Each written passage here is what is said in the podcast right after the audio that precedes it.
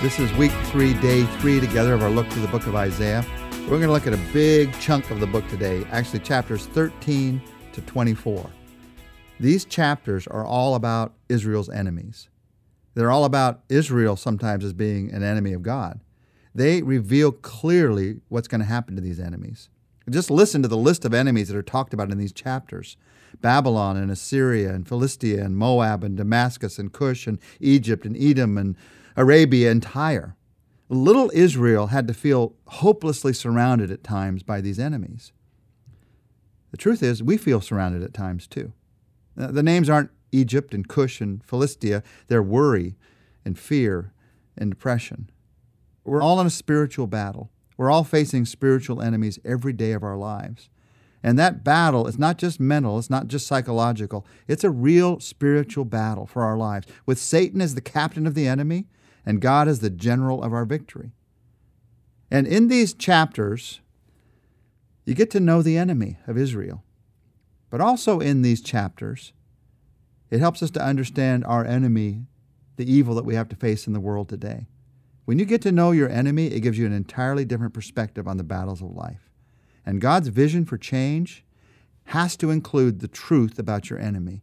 When you know the truth about your enemy, it gives you hope that you can defeat your enemy, God's hope.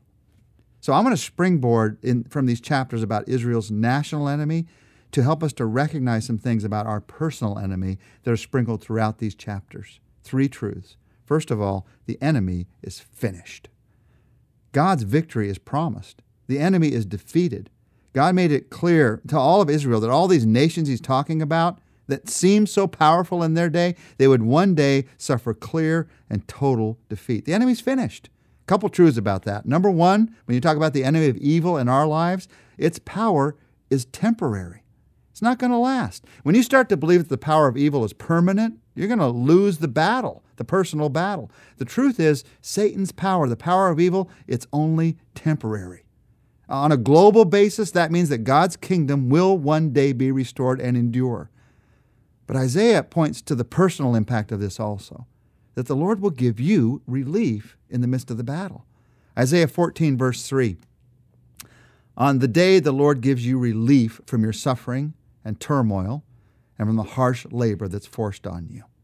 God has promised relief. And I love the picture in this one simple verse. Relief from suffering, relief from turmoil, relief from harsh labor. It's not going to last. Suffering is not going to last. God's going to give relief. He gives a measure of relief through His presence and His grace and His healing on this earth. He gives eternal relief when we get to heaven. He gives relief from suffering, from pain of heart and mind and body. That's joy when He gives that kind of relief. He gives relief from turmoil. Again, partly on earth by giving the peace of Christ through His Spirit, but eternally in heaven. He gives relief from the confusion of this world. He gives relief from the turmoil that's involved in making good decisions or facing bad circumstances. Relief from turmoil is God's peace in our lives. And He gives relief from harsh labor. Now, for some people, that relief is not going to come until you get to heaven. He gives relief from bondage. He gives relief from that feeling of being imprisoned. That's the idea of harsh labor here. Imprisoned labor, being trapped. He gives relief from the sins that bind us. He can give that to you now through Jesus Christ. He give, gives release, relief from the past that binds us. He gives relief from the feeling of being enslaved to a habit or bound by a circumstance or imprisoned by others. Relief from bondage is freedom. And He wants to give a measure of that to you right now. But He wants to give an eternity of that for you in heaven. So, limited power in our enemy. And also, the enemy, its time is limited. Beginning in verse four, Isaiah says this, "You will take up this taunt against the king of Babylon. How the oppressor has come to an end. How his fury has ended. The Lord has broken the rod of the wicked, the scepter of the rulers, which in anger struck down peoples with unceasing blows, and in fury subdued nations with relentless aggression. All the lands are at rest and at peace. They break into singing. Even the junipers and the cedars of Lebanon gloat over you, and they say, 'Now that you've been laid low, no one comes to cut us down.'" Evil's going to come to an end. The fury is going to be ended. Whenever the battle gets you down, remember, things will not always be as they are now. Don't surrender the day before D-Day, because victory is on the way. The pictures that he gives us here is the rod is broken. He's talking about Babylon, a specific evil that they faced. But this also goes to the evil that we face in this world, because Babylon is an example of the evil that we face in the world. In fact, when you get to the book of Revelation, evil is pictured with the nation of Babylon again and again. Whenever the enemy seems too strong, remember, God will snap his strength in two. The rod is broken. He says the lands are at peace. Whenever the battle seems too long, remember, peace is assured in our lives. And then he says, now that you've been laid low, whenever the growth of evil seems so wrong, remember that it will one day be laid low. God's going to judge all evil. So let me just say this again. Whenever the enemy seems too strong, remember, God will snap his strength in two. Whenever the battle seems too long, remember, peace is assured. And whenever the growth of evil seems so wrong, remember that one day it'll be laid low. He's going to cut it off like a weed eater cuts off a weed. Babylon's power could not last. We know that from history. No evil power lasts. And Satan's power will not last. We know that from God's word. The enemy is weak and without the strength to eternally impact your life. So you got to get to know your enemy and understand that truth about your enemy. The enemy is finished. Second truth about your enemy is the enemy is foolish. The enemy, evil, is foolish. It's dumb. It's stupid. If you want to be polite, it's sadly mistaken, tragically mistaken. The enemy of evil has made the world's greatest mistake. Beginning in verse twelve, chapter fourteen again, Isaiah prophesies about that. How you have fallen from heaven, morning star, son of the dawn. You've been cast down to the earth, you who once laid low the nations. You said in your heart, I will ascend to the heavens. I will raise my throne above the stars of God. I will sit enthroned on the mount of assembly, on the utmost heights of Mount Zaphon. I will ascend above the tops of the clouds. I will make myself like the Most High. But you were brought down to the realm of the dead, to the depths of the pit. Those who see you stare at you. They ponder your fate. Is this the man who shook the earth and made kingdoms tremble? The man who made the world a wilderness, who overthrew its cities and would not let the captives go home? Now, Isaiah is talking specifically about Babylon here, but there's a greater meaning we'll look at in a moment.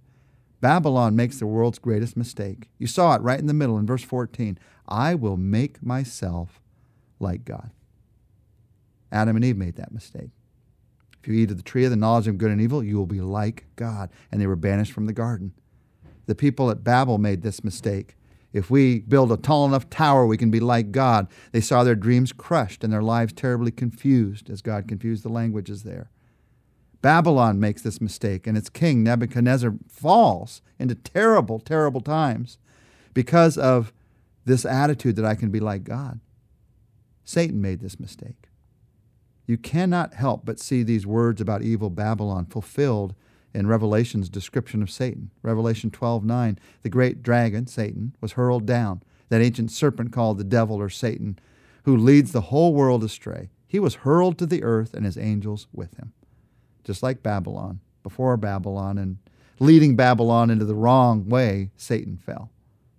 All of these remind us, and this passage echoes for us, that the father of mistakes, Satan himself, is foolish. He literally attempted to ascend above God, and he's forever banished from heaven.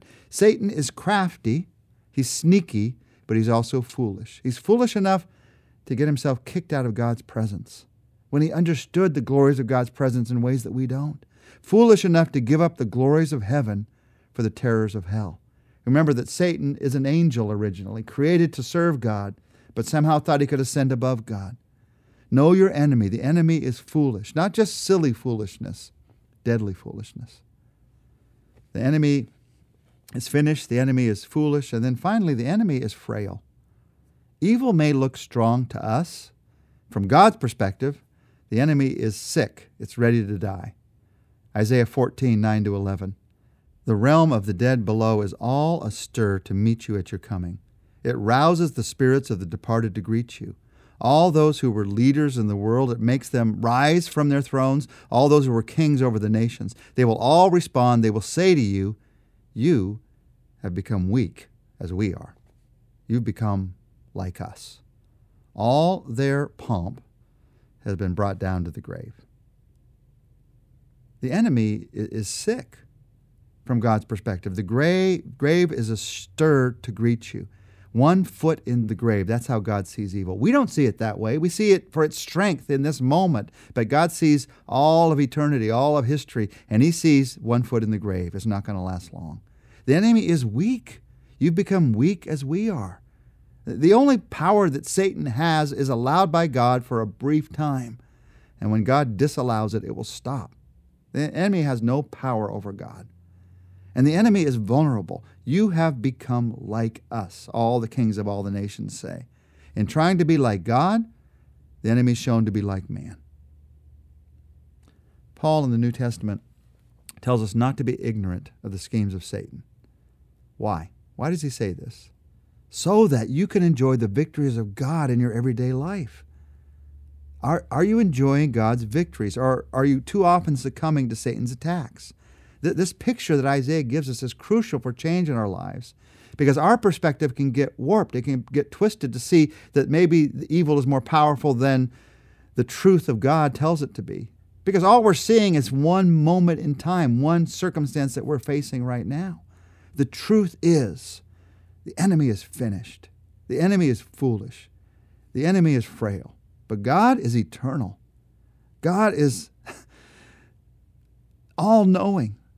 God is almighty. He is the one we can trust. So let's trust him right now. Our Father, we trust you as the almighty, all-knowing, all-powerful one. What we see of evil sometimes looks to us to be so strong, but we trust what you say, that it will not last. We trust what you say, that we can count on you to finish the power of evil and to complete the plan that you have. So today, as we face an evil circumstance, as we face an evil word, as we face an evil in our own hearts, I pray that you help us to know our enemy and to know your power, know your strength. We pray it together in Jesus' name. Amen. Tomorrow, we're going to look at how to move from, oh my God, living to you are my God, trusting.